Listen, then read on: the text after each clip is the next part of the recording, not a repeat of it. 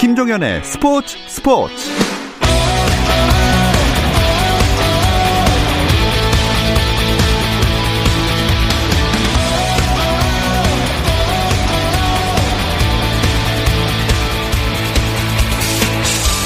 스포츠가 있는 저녁 어떠신가요? 아나운서 김종현입니다. 오늘 하루 스포츠계를 돌아보는 스포츠 타임라인으로 김종현의 스포츠 스포츠 출발합니다.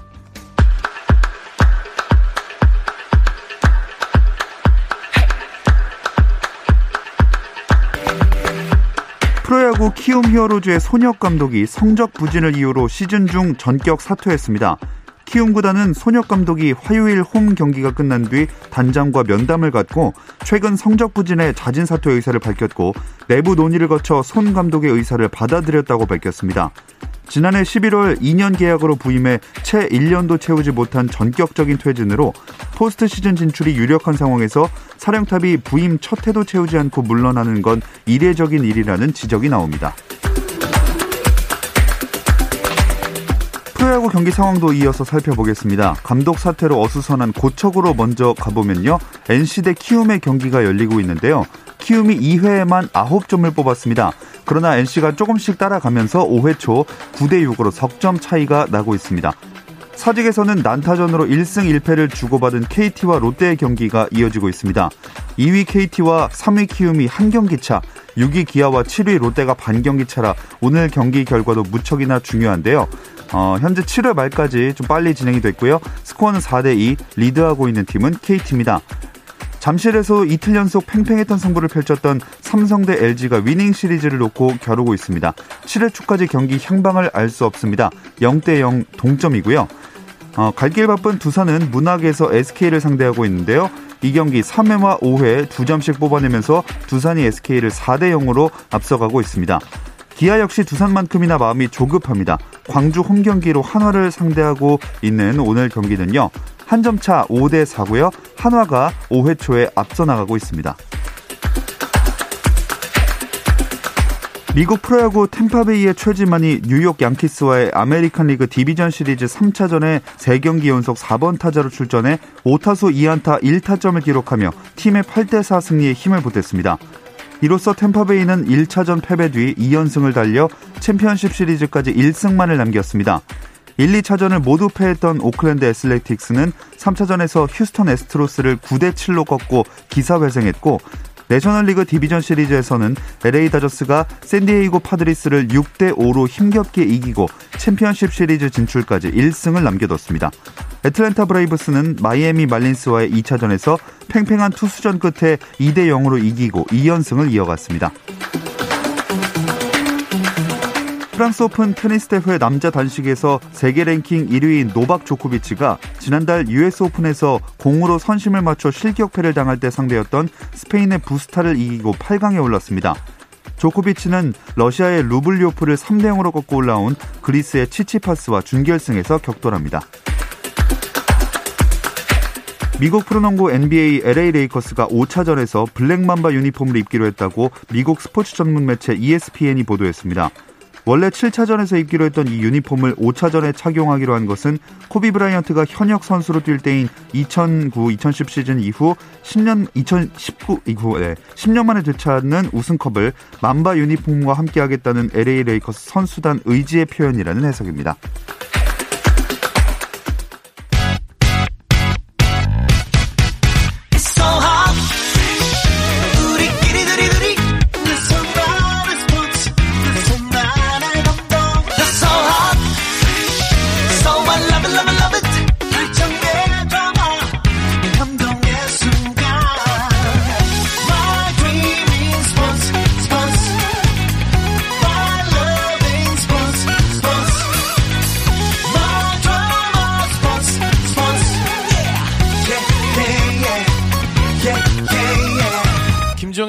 스포츠 스포츠.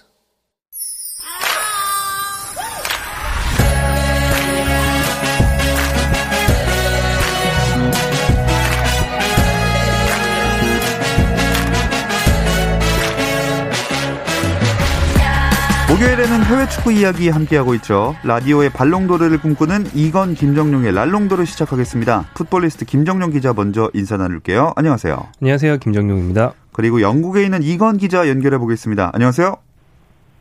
네, 안녕하세요. 이건입니다. 자, 오늘도 두 분과 함께 하겠고요. 그 손흥민 선수가 예상보다 이른 복귀를 하고 득점까지 올리면서 추석 연휴가 굉장히 즐거웠던 것 같아요. 네, 어, 지난 5일 그러니까 월요일 새벽 경기였죠. 이날 토트넘이 맨체스터 유나이티드와 원정 경기를 했는데요. 이 경기에서 손흥민 선수가 정말 기대 이상의 엄청난 활약을 했습니다. 2골 1도움을 기록했고요. 어, 파트너인 해리 케인도 마찬가지로 1골 1도움을 올리면서 경기 결과는 무려 6대 1. 토트넘이 어, 맨체스터 유나이티드 원정에서 6골이나 넣으면서 최고 명문 메뉴에 굴욕을 안겼습니다. 네. 이건 기자는 그 현장에 계셨나요? 어, 아쉽게도 가지 못했습니다. 지금 영국은 코로나19로 인해 가지고 무관중 경기를 하고 또 취재 인원도 제한을 하고 있습니다. 그렇기 때문에 맨체스터 유나이티드는 한국 언론 그 누구도 이번에는 들어오지 마라. 라고 결정을 하면서 저도 TV로 음. 손흥민 선수의 어, 활약상을 지켜봤습니다. 네, 직접 보지 못해서 아쉬우셨겠지만 그래도 손흥민 선수가 이렇게 빨리 복귀할 줄은 몰랐거든요. 네, 어, 저도 상당히 놀라울 따름인데 통상 이 햄스트링 쪽 부상이면 뭐 최소 2주, 3주 정도 걸린다라는 것이 이제 정설입니다. 그런데 그것을 일주일 만에 어, 회복을 하고 뛰었다라는 거 이제 뭐 취재도 해보고 또 무리뉴 감독 인터뷰도 들어보고 했는데 일단 토트넘의 의무팀 그리고 손흥민 선수의 개인 의무 스태프까지 한국에서 날아와서 어, 많이 노력을 했다라는 소식이 들리더라고요. 어, 그러면서 일주일 만에 회복을 했고 손흥민 선수도 경기 후에 이 내 햄스트링에 매직이 일어나서 마술이 일어났다 라고 이야기를 하면서 빠른 회복 속도에 어, 상당히 놀라워하고 즐거워하는 그런 눈치였습니다. 네, 이렇게 출전을 했고 골이 나온 장면이랑 토트넘이 승리한 그 경기 흐름을 김정용 기자가 다시 한번 짚어주실까요? 네, 먼저 선제골은 맨유가 넣었고요. 두 팀이 1대1로 대치하고 있던 전반 7분 손흥민이 어, 역전골을 넣었습니다. 케인의 스루패스를 받아서 데헤아 골키퍼를 살짝 넘기는 찍어찬 슛으로 멋지게 득점을 했고요. 그리고 맨유의 마르시알이 퇴장당하면서 토트넘이 결정적으로 우위를 잡았습니다. 손흥민의 어시스트로 케인이 한 골 넣었고 전반 37분 세르주 오리에의 땅볼 크로스를 손흥민이 쉽게 밀어 넣으면서 자신의 이날 두 번째 골까지 넣었고요. 손흥민 선수가 이 경기 전까지 유럽 빅리그 통산 98골로 레전드 차범근과 함께 한국인 역대 최다골 동률이었거든요. 근데 이날 두 골을 추가하면서 한국인 최초 유럽 빅리그 100골이라는 대기록을 썼습니다. 네. 이 이건 기자 손흥민 선수에 대한 호평이 경기 후에 당연히 이어졌겠죠? 네, 어, 평점은 일단 바로 최고 평점을 계속 받았습니다. 이제 경기 종료 직후에 어, 유럽 축구 통계 매체 이제 통계로서 이 평점을 매기는 후스코어드닷컴은 손흥민 선수에게 평점 9.7점을 부여했는데 어, 이것은 이제 양 팀 통틀어서 가장 높은 평점이고 이제 또 다음 날 신문을 이렇게 찾아봤는데 대부분의 그 신문들이 여기 현지 신문들이 평점 9점에서 평점 10점 만점을 준 매체들이 많았습니다. 어, 그리고 이제 잉글랜드 프리미어리그 사무국이 또 각 라운드가 끝나고 어, 프리미어 리그의 전설적인 스트라이커였던 지금은 이제 축구 해설위원으로 활동하고 뭐 감독으로도 활동했는데 앨런 시어러가 뽑는 이 주의 팀에 어, 이제 손흥민 선수를 이 주의 베스트 11에 포함을 시켰고 BBC가 발표한 그 이 주의 팀에도 손흥민 선수가 포함이 됐고요. 매주 발표가 되는 스카이 스포츠 파워 랭킹에서도 당당히 1위를 차지하고 있습니다. 네, 이렇게 토트넘 입장에서는 참 기분 좋은 한 주였겠지만 맨유는 토트넘을 상대로 60점이나 할 줄 누가 알았겠어요. 네, 그렇죠. 일단 토트넘과 손흥민 선수 관련된 얘기를 조금만 마무리를 하면 손흥민 선수는 통, 이번 시즌 6골이 되면서 득점 1위입니다. 네. 네, 득점 1위인 상태에서 MH대가 시작됐기 때문에 무려 보름 동안 프리미어리그 득점 공동 1위에 한국인이 있는 음. 정말 우리가 정말 더욱이 힘들었던 그런 그렇죠. 모습을 보게 됐고요. 그 경기 전에 무리뉴 감독이 손흥민이 못 뛸 거라는 뉘앙스의 인터뷰를 한 뒤에 그 경기에서 각 선수의 활약상 예측하는 게임 우리 저기 이 라디오 조선노바에서도 하시는 판타지 네. 게임에서 네. 무려 137만 명이 손흥민을 뺐다가 부상인 줄 알고. 네, 이날 네. 맹활약으로 땅을 쳤다는 얘기가 있고요. 여튼 그래서 맨유는 한 경기에서 6실점을 했는데 이게 프리미어리그 출범한 뒤에 맨유가 고작 세 번째 당한 어, 굴욕이라고 합니다. 1996년도에 사우스햄프턴 상대로 한 번 당했고요. 2011년도에 맨체스터 시티 상대로 당하면서 우리가 흔히 Six and the City라고 네. 그 별명을 지은 그 경기에 참사가 벌어졌었고 그리고 이번이 세 번째입니다. 또한 그 중에서도 전반에만 4실점을 내준 건 프리미어리그 출범 후 맨유의 첫 번째 경기입니다. 네, 솔샤르 감독을 비롯해서 선수들이나 맨유 팬들 이건 기자 충격이 상당했겠어요. 어, 네, 어, 솔샤르 감독은 경기 직후에 인터뷰를 가졌는데 정말 부끄럽다. 그리고 선수들에게 상처가 될 만한 결과다. 감독인 나에게도 상처다. 내 인생 최악의 날이다. 라고 이제 고개를 숙였고 또 맨유에서 선수로 뛸 때 0대 5로 진 적은 있는데 오늘 1대 6으로 졌다. 모든 게 내 책임이고 좋은 팀, 그러니까 토트넘이 좋은 팀이었는데 그 팀을 상대로 너무 많은 실수를 했다라고 한숨을 내쉬었고요. 다음날 신문에도 토트넘의 6실점 패배가 대문짝하게 실렸는데 뭐 유나이티드 포 6라든지 뭐 이런 식의 약간 조롱하는 뭐 음. 그런 타이틀로도 나오고 있으면서 이 어, 충격파가 상당했음을 어, 보여줬습니다. 이것 때문에 솔샤르 감독 경질설까지 불거졌다고 하던데요. 네, 어, 보통 이제 빅클럽들이 충격적 패배가 나오면 바로 이어지는 것이 이제 경질될지도 모른다, 감독이 바뀔지도 모른다라는 그런 이제 예, 예상 기사들 뭐 그런 것들이 나오고 있는데 구체적으로는 뭐 마우리시오 포체티노 감독과 접촉했다라는 이야기도 어, 스멀스멀 올라오고 있습니다. 그 경기 보시게 되면 경기 말미에 이제 그 메뉴의 우드워드 회장이 누군가에게 이 문자 메시지를 계속 보내는 장면이 잡혔는데 이 장면을 놓고도 많은 팬들과 또 일부 언론에서는 벌써 누군가와 감독 계약서를 네. 이제 보- 주고받고 있는 그런 음. 광경이다. 라는 우스갯소리들도 계속 나오고 있습니다. 자, 이렇게 맨유가 6실점을 하면서 그야말로 충격의 패배를 당했습니다. 근데 그런 그 충격이 가시기도 전에 리버풀은 7실점 했어요. 네, 같은 5일 이어진 경기였는데요. 이 두 팀이 프리미어리그 양대 명문인데 맨유와 리버풀이 참 짠 것처럼 같은 날 굴욕을 당했습니다. 리버풀 팬들이 앞서 맨유 경기 보면서 야, 우리 골키퍼는 데헤아처럼 여섯 골은 안 내준다. 이런 류의 말을 예. 소셜미디어에 올리면서 조롱하고 놀리고 있었거든요. 근데 잠시 후에 자기들이 더 한 골을 당할 줄은 몰랐던 것 같고요. 리버풀은 사디오 마네가 코로나19 확진 판정으로 빠졌고 그리고 알리송 골키퍼까지 부상으로 빠지면서 공백이 좀 있었습니다. 리버풀이 한 경기 7실점을 한 건 무려 63년 4월 토트넘전 이후 57년 만이라고 합니다. 어, 상당히 그 충격적인 패배인데 초반부터 잘 나가던 리버풀이 왜 갑자기 이런 결과가 나왔을까요? 어, 일단 부상 선수들의 공백 그리고 최근에 좀 지속적으로 불안했던 수비진의 문제가 있다고 할 수 있는데 판다이크 선수도 2년 전에 비해서 해가 갈수록 서서히 수비력이 좀 떨어지고 있고요. 음. 그보다 문제는 판다이크 선수의 파트너 수비수가 약간 불안해서 영입설도 있었는데 결국 큰 선수 영입되지 않았거든요. 조 고메스 선수가 판다이크보다 더 불안했습니다. 그리고 축구에서는 종종 일어나는 일종의 스노우볼 효과가 일어났다고 할 수 있는데 초반에 다실점을 하면 이제 뒤지고 있는 팀은 이기기 위해서 더욱 공격에 주력하고 그러면 배후 공간이 열리면서 오히려 실점만 많이 당하고 이런 음. 일들이 경기 내내 반복됐다고 봐야겠죠. 네. 이건 기자, 영국 현지에서도 이 결과 보고 깜짝 놀랐겠죠? 네, 어, 리버풀의 2대7 패배 상당히 큰 어, 충격이었고 사실 맨유는 패배를 했습니다만 상대가 토트넘이었습니다. 여기에 맨유의 그 마르시알이 또 퇴장당하기도 했고요. 그런데 리버풀은 누가 퇴장당한 것도 아니고 11대 11로 싸워서 어, 2대 7이라는 7골을 내줬다라는 어, 그런 어, 충격적 패배에 현지 언론들도 어, 상당히 놀라움을 금치 못하고 있고 그 다음날 언론들을 보면 보통 이제 그 전날에 일요, 일요일이니까 그래 일요일에 큰 매치가 있으면 뭐 Super Sunday라고 이야기를 하는데 언론들이 그 다음 날에는 Super Sunday가 아니라 Super Stunday 가지고 정말 슈퍼한 어, 패배 대패의 음. 날이다 라는 뭐 그런 식의 제목을 붙여서 어, 맨유와 리버풀의 그런 어, 대패를 약간 부각을 시키기도 했고요. 리버풀의 클롭 감독은 경기 후에 어, 나를 포함해서 모두가 비판받아야 된다 라면서 어, 고해성사를 그렇게 했습니다. 자, 이런 결과들이 나왔기 때문인지 몰라도 프리미어리그 순위표가 좀 생소하군요.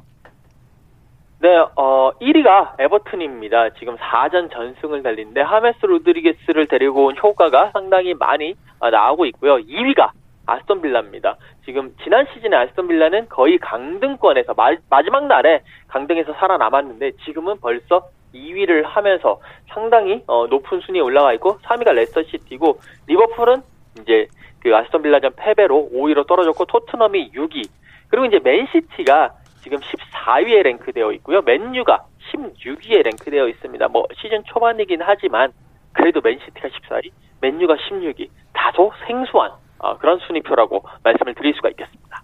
네. 맨유가 이- 이적 시장 마감 날에 폭풍 영입을 했는데 그것도 이런 패배랑 순위 영향이 없진 않을 것 같아요. 네, 이적 시장 마지막 날이 한국 시간으로는 5일 밤부터 6일 새벽까지였는데요. 맨체스터 유나이티드가 이때 확정 지은 영입이 좀 많았습니다. 공격수 에딘손 카바니, 어, 레프트백 알렉스 탈레스, 또 유망주 공격수인 아마드 트라오레, 또 파쿤도 펠리스트리 등 4명을 영입하면서 많은 영입을 했는데 다만 이 네 선수를 합친 이적료가 모두 더해도 앞서 영입했던 도니 판더비크와 큰 차이가 나지 않았기 때문에 음. 돈을 아주 많이 쓴 건 아니었고요. 네. 특히 이제 베테랑 골잡이 카바니 우리가 파리 생제르맹에서 또 우루과이 대표팀에서 아주 익숙한 선수인데 이 선수를 데려온 게 상당히 비중 있는 영입으로 평가받고 있습니다만 이 선수는 또 공짜입니다. 예. 그래서 좀 현명했다는 평가도 있습니다. 음. 근데 이건 기자 카바니 맨유 데뷔전이 예정보다 좀 늦어질 것으로 보인다면서 요? 네, 어, 영국의 이 코로나19 정책이 약간 독특한데 우리나라는 모든 해외 입국자가 한국에서 이제 한국으로 들어오게 되면 2주 자가격리가 의무입니다. 하지만 영국은 그렇지 않거든요. 일부 나라는 자가격리 면제해주고 한국 같은 경우는 코로나19가 영국 입장에서 봤었을 때는 그냥 아주 안정적으로 관리되고 있고 영국은 하루에 만 명 이상이 나오는데 별로 안 나오니까 거기는 괜찮은 나라다라고 얘기를 할 정도인데 프랑스는 그렇지가 않습니다. 그렇기 때문에 영국은 프랑스에서 입국하는 모든 사람에게 2주간 자가격리를 실시를 하게 하고 있고요. 어, 카바니가 프랑스에서 넘어왔기 때문에 자가격리를 해야 됩니다. 맨유는 이 상황에서 아니 엘리트 축구 선수는 규정 면제 조항이 있지 않느냐 그렇기 때문에 면제를 해달라라고 했지만 지금 카바니가 프랑스에서 정기적으로 코로나19 테스트를 받지 않았기 때문에 그 예외 조항에 포함되지 않는다. 아, 라고 지금 영국 정부에서 얘기를 하고 있다라고 하고요.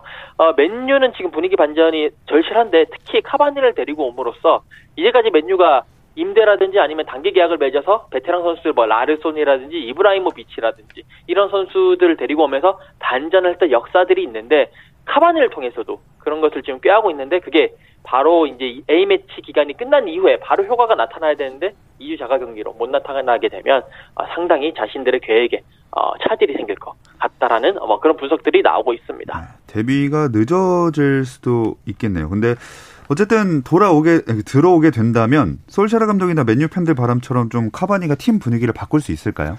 현실적으로 봤을 때는 카바니는 후보 공격수용으로 데려오는 선수긴 합니다. 어, 기존의 어, 원톱 공격수는 앙토니 마르시알이 굳건하게 자리를 지키고 있고 기존 후보 공격수인 이갈로가 못 미더워서 이거 바꾼 거거든요. 네. 그래서 주전은 마르시알이 유력하지만 마침 마르시알이 지난 토트넘전 퇴장으로 A매치 데이 이후에 못 뛸 가능성이 있기 때문에 카바니가 몸 관리를 잘 했다면 좀 초기에 일찌감치 데뷔전을 가질 수 있지 않을까라는 기대가 있습니다. 음.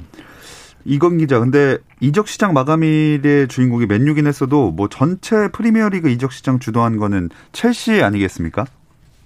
네, 맞는 말씀입니다. 일단 맨유 같은 경우에는 총 프리미어리그 20개 구단 중에 어, 이적료 총액 쓴 총액은 아홉 번째 불과하고요. 근데 첼시가 어, 올 시즌 이적 시장에서 뭐 카이 하베르츠, 티모 베르나, 벤 치렐 뭐 이런 선수들을 대거 영입하면서 우리 돈으로 약한 3,409억 원 이라는 돈을 썼습니다. 유럽 리그 전체에서도 가장 많은 돈을 쓴 구단이 됐는데 어, 이는 어떻게 보면 맨유 아 첼시가 지난 1년간 그 국제축구연맹 피파가 징계를 내려서 1년 동안 선수 영입을 못했거든요. 네. 그때 아낀 돈을 이번에 어, 다 이제 프로 아낌없이 푼 거 아닌가라는 어, 그런 이야기들도 나오고 있습니다. 음. 어, 또 다른 이적들 눈길 끈 건 어떤 게 있었나요? 네, 어, 일단 전 세계 이적을 다 볼 수 있을 것 같은데요. 올여름 전 유럽에서 가장 이적료가 컸던 선수는 아까 첼시로 이적한 선수 중에 한 명이었던 카이 하베르츠입니다. 2위는 바르셀로나에서 유벤투스로 이적한 유망주 미드필더 아르투르 멜로 선수고요.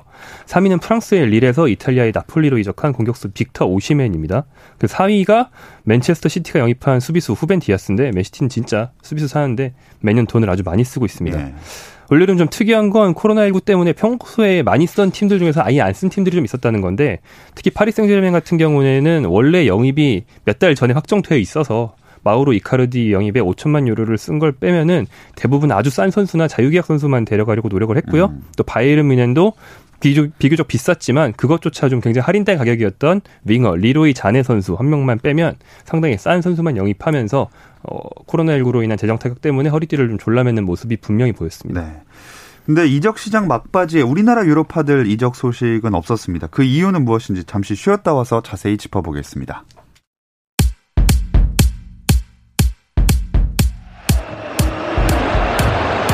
Options. Messi gets it back. Messi! 현장의 소리. 레전드들의 이야기. 스포츠 스포츠에서 모두 다 만나보세요. 김정현의 스포츠 스포츠. 해외 축구 이야기를 나누는 라디오의 발롱도르 이건 김정용의 랄롱도르 듣고 계시고요. 풋볼리스트 김정용 기자, 영국에 있는 이건 축구 전문 기자 함께하고 있습니다. 어, 여름 이적 시장에서 한두 명 정도는 그래도 우리나라 선수들이 유럽 이적 소식이 들릴 줄 알았는데 없었어요.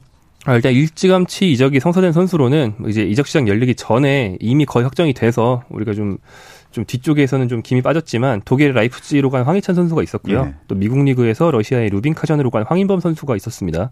하지만 굉장히 많은 관심을 모았던 그 베이징 시노보 궈안에서 뛰는 김민재 선수의 빅리그 이적은 결국 성사되지 않았고요. 또 독일 2부 홀슈타인 킬에 있는 이재성도 사실은 뭐 매년 여름 또 매년 겨울 빅리그 진출 가능성을 꾸준히 타진해보고 있습니다만 이번에도 이적 설만 있었고 성사는 되지 않았습니다. 그 중에 가장 얘기가 많았던 건 김민재 선수의 토트넘 행위였었는데, 어, 뭐 안 됐지만 그래도 뒷얘기 같은 거 있지 않을까요? 아, 네, 기본적으로는 베이징과는 이 선수를 유럽으로 보냈는데 그렇게 막 거부를 완강히 거부를 하거나 그러진 않았다고 해요. 예. 그런데 좀 때로 비협조적인 모습, 예를 들면 토트넘 호스퍼가 이 선수를 영입하겠다고 협상을 시도할 때 베이징과한 측이 아예 연락을 안 받고 그 우리가 흔히 친구들끼리 하는 말로 잠수 탄다고 할 예. 때처럼 그렇게 한동안 아예 연락을 안 받는 기간도 있었다고 어. 합니다. 그런 좀 비협조가 있어서 문제가 좀 있었다. 또 베이징 거안이 요구했던 1,500만 유로, 즉 약 200원 원 정도면 사실은 독일 분데스리가에서 뛰는 독일 대표 수비수도 살 수 있는 금액이거든요. 예. 이거에 거의 근접한 금액을 들고 영입을 시도한 토트넘 같은 팀이 있었다는 것 자체가 어떻게 보면 베- 김민재가 그만큼 뛰어난 선수라는 걸 보여주는 것 같고요. 그리고 한국 등의 아시아 선수가 자주 이적하는 네덜란드 명문 PSV 에인트호번도 김민재 영입을 위해서 실제로 이적료를 제시했다는 거는 확실히 확인이 되는데 돈이 너무 적었어요. 그래서 음. 베이징이 그 정도 이적료로는 안 보낸다고 단칼에 거절했다고 합니다. 그래서 제가 알기로는 실제로 이적료를 제시하고 협상까지 했던 건 토트넘, 에인트호번 이렇게 두 팀인 걸로 알고 있습니다. 네. 이건 기자는 김민재 선수 이적 협상에서 그 토트넘 쪽 대리인 측을 직접 만나셨다면서요? 네, 어, 영국의 그 이적 시장이 10월 5일 날에 닫혔는데 그 다음 날 어, 토트넘을 대리해서 법적으로 대리해서 어, 이 이적 협상을 주도했던 그 대리인을 만나서 여러 가지 뒷 얘기를 드- 들어봤습니다. 뭐 결과적으로는 실패한 그 딜이긴 했지만 그래도 좀 여러 가지 아쉬운 부분이 많았다라고 이야기를 했습니다. 음. 음, 결론적으로 이적 불발된 건 어떤 점이 문제였던 거죠? 일단 크게 두 가지입니다. 어, 일단 그 전에 어느 정도 이적료 선은 거의 다 마, 마무리가 됐고 이제 거의 이제 이렇게 양측이 합의를 했다고 했는데 가장 큰 이유 불발된 가장 큰 이유는 첫 번째로는 프리미어리그 가지고 있는 외국인 쿼터 제도입니다. 그러니까 프리미어리그는 다른 리그에 비해서 조금 유연하긴 하지만 어, 전체 어, 이제 스쿼드 25명 가운데 homegrown이라고 해서 자국에서 길러진 선수가 8명이 들어가야 됩니다. 그러면 나머지 17자리를 놓고 외국인 선수를 채우는데 김민재 선수를 데리고 오려면 지금 토트넘이 그 17자리를 꽉 채웠는데 한 명을 내보내야 되거든요. 근데 이제 그 과정이 이렇게 내보내려고 했는데 그쪽 보내려는 팀에서도 제대로 안 되고 해가지고 그 과정이 수월하지 못했고 결국 방이 안 빠지니까 김민재 선수가 들어갈 방이 없어진 거죠. 그 음. 부분이 있었고 여기에 어, 이적 시장 마감 시간 차이가 존재를 했는데 중국은 9월 30일이 이적 시장 마감이고 영국은 10월 5일이 마감이었습니다. 그래서 중국은 계속 그때까지는 어, 마무리를 지어달라라고 이야기를 했고 토트넘 쪽에서는 어, 그때까지 열심히 하겠다라고 했지만 현실적으로 이제 나가기로 해서 선수가 나가지 못하면서 9월 30일까지는 맞추지 못했고 그러면 베이징 입장에서도 이제 또 김민재 선수의 대체자를 영입을 못하는 상황이니까 결국 잔류를 시키는 걸로 결론이 났다라고 들었습니다. 네. 어, 아까 에인트호번이랑 토트넘 얘기하셨는데 라치오행 이야기도 있지 않았습니까? 네, 어, 이탈리아 명문이고 이번 시즌 챔피언스리그 나가는 팀이기 때문에 라치오가 김민재를 원한다는 소식이 이탈리아 뉴스로 지속적으로 나올 때 상당히 관심이 많았어요. 그런데 제가 취재한 바로 결론부터 말씀드리면 라치오는 사실은 베이징 측과도 또 김민재 측과도 직접 교감한 바는 없었다고 음. 합니다. 이탈리아발 보도로는 뭐 에이전트 수수료를 너무 비싸게 불러서 우리가 못 산다라는 식으로 라치오 측이 말했다는 얘기도 있었는데 실제로 라치오가 그 정도로 접근한 단계로 가지 못한 것 같고요. 사실 그럴 수밖에 없는 게 라치오는 그 팀의 실력에 비해서 돈이 없기로 굉장히 유명한 팀이라서 예. 200억 원 정도의 돈을 한 수비수한테 쓴 역사가 거의 없거든요. 그래서 김민재 선수 무산되고 나서 결국 이 팀이 영입한 수비수가 후트 선수인데 임대 형식으로 데려갔어요. 음. 그 정도로 돈이 없었기 때문에 애초에 좀 힘든 영입이 아니었나 싶습니다. 네. 김민재 선수가 겨울 이적 시장 노린다면 이건 기자 승산이 있다고 보시나요? 어, 지금 뭐, 지금 이 시점에서 뭐 승산이 있다라고 말씀드리기는 상당히 조금, 어, 힘들 것 같고요. 일단은 이번 여름 이적 시장을 통해서 유럽 구단에 김민재 선수의 이름이 널리 알려진 것은 사실입니다. 그리고 여러 가지 뭐 베이징과의 계약 관계라든지 어, 또 다른 뭐 구단들의 그 관심도라든지 이런 거 봤을 때는 분명히 겨울 이적 시장에서 또 뭔가 협상이 어, 이루어질 가능성은 있지만 지금 상황에서는 조금 더 지켜보면서 겨울 이적 시장을 한번 기다려야 될 것 같습니다. 네. 그리고 독일 2부 리그에서 뛰는 이재성 선수 움직일 수 있을 줄 알았는데요. 네, 어, 지금 독일 2부 리그 홀슈타인 킬에서 정말 에이스로서 역할을 하고 있고 어, 독일 2부 리그의 최고의 선수 중 한 명으로 발돋움을 했는데 그렇기 때문에 뭐 프리미어 리그라든지 분데스리가 1부 리그라든지 이런 쪽에서 많은 이적 제안이 올 것이다. 아, 라는 예상들이 많이 나왔습니다. 그런데 이제 이적이 그렇게 불발됐고 그 뒷얘기를 열심히 들어보니까 뭐 많이 이렇게 제안을 한 구단들도 있습니다. 하지만 결국에는 코로나19 때문에 각 팀들이 어, 그 주머니에서 꺼낼 수 있는 돈들이 좀 줄어들면서 여러 가지가 안 맞고 또 홀슈타인 킬 입장에서도 또 이제 성에 차지 않는 어, 그런 이적료들이 나오면서 결국에는 올 이번 이적 여름 이적 시장에서는 이재성 선수가 유니폼을 받고 있지 못했습니다. 네.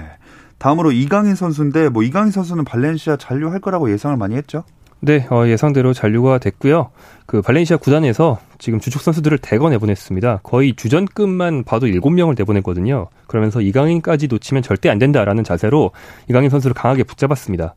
다만 이강인 선수가 일단 잔류했고 또 지난 시즌보다 많은 그 늘어난 비중을 잡고 꾸준히 출장하고 있습니다만 발렌시아 측이 계약 기간을 늘리자고 재계약제를 했는데 여기에는 네. 이강인 선수가 상당히 미온적이라고 해요. 음. 왜냐하면 최근 팀 경기력과 팀 운영 방침이 사실 좀 엉망이거든요. 네. 그 명분 발렌시아라고 볼 수 없을 정도로 엉망인 경기력을 보여주고 있기 때문에 이 팀을 장기적으로 믿고 내가 몇 년 계약을 더 늘려도 될까 이런 좀 의문을 이강인 측이 가지고 있는 것 같습니다. 네. 뭐 이적 시장이 어쨌든 마무리가 된 이후에 유럽 축구리그 A 매치 휴식기에 들어갔고 유럽은 A 매치를 이어지고 있죠. 네, 어, 며칠 후에는 이제 네이션스리그 경기가 있고요. 그래서 당장 오늘 새벽부터 그걸 준비하는 친선 경기가 벌어졌습니다. 일단 포르투갈과 스페인의 라이벌 경기는 0대 0으로 끝났고 이내 경기에서 호날두 선수가 골대를 맞췄고요. 또 프랑스는 우크라이나와 같은 평가전에서 7대 1로 대승했는데 올리비에 지루가 두 골을 넣으면서 통산 42골로 프랑스 통산 득점 무려 2위에 음. 올랐습니다. 그리고 폴란드는 핀란드를 5대 1로 꺾었고요. 독일과 터키는 3대 3으로 비겼습니다. 네. 어, 독일은 세 경기 연속 무승부죠? 네, 지금 1.5군으로 나오긴 했지만 터키 상대 무승부 좀 실망스러울 것 같고요. 어, 그래도 뭐 브란트, 찬, 레노, 하베르츠, 스타가 다, 대거 나왔는데 무승부라는 게 확실히 좀 최근 흔들리고 있는 모습을 반영하는 것 같습니다. 네, 랄롱도를 오늘 여기서 마치도록 하겠습니다. 이건 기자, 김정윤 기자 두 분 고맙습니다. 감사합니다. 고맙습니다. 내일도 별일 없으면 다시 좀 들어주세요. 김정현의 스포츠 스포츠.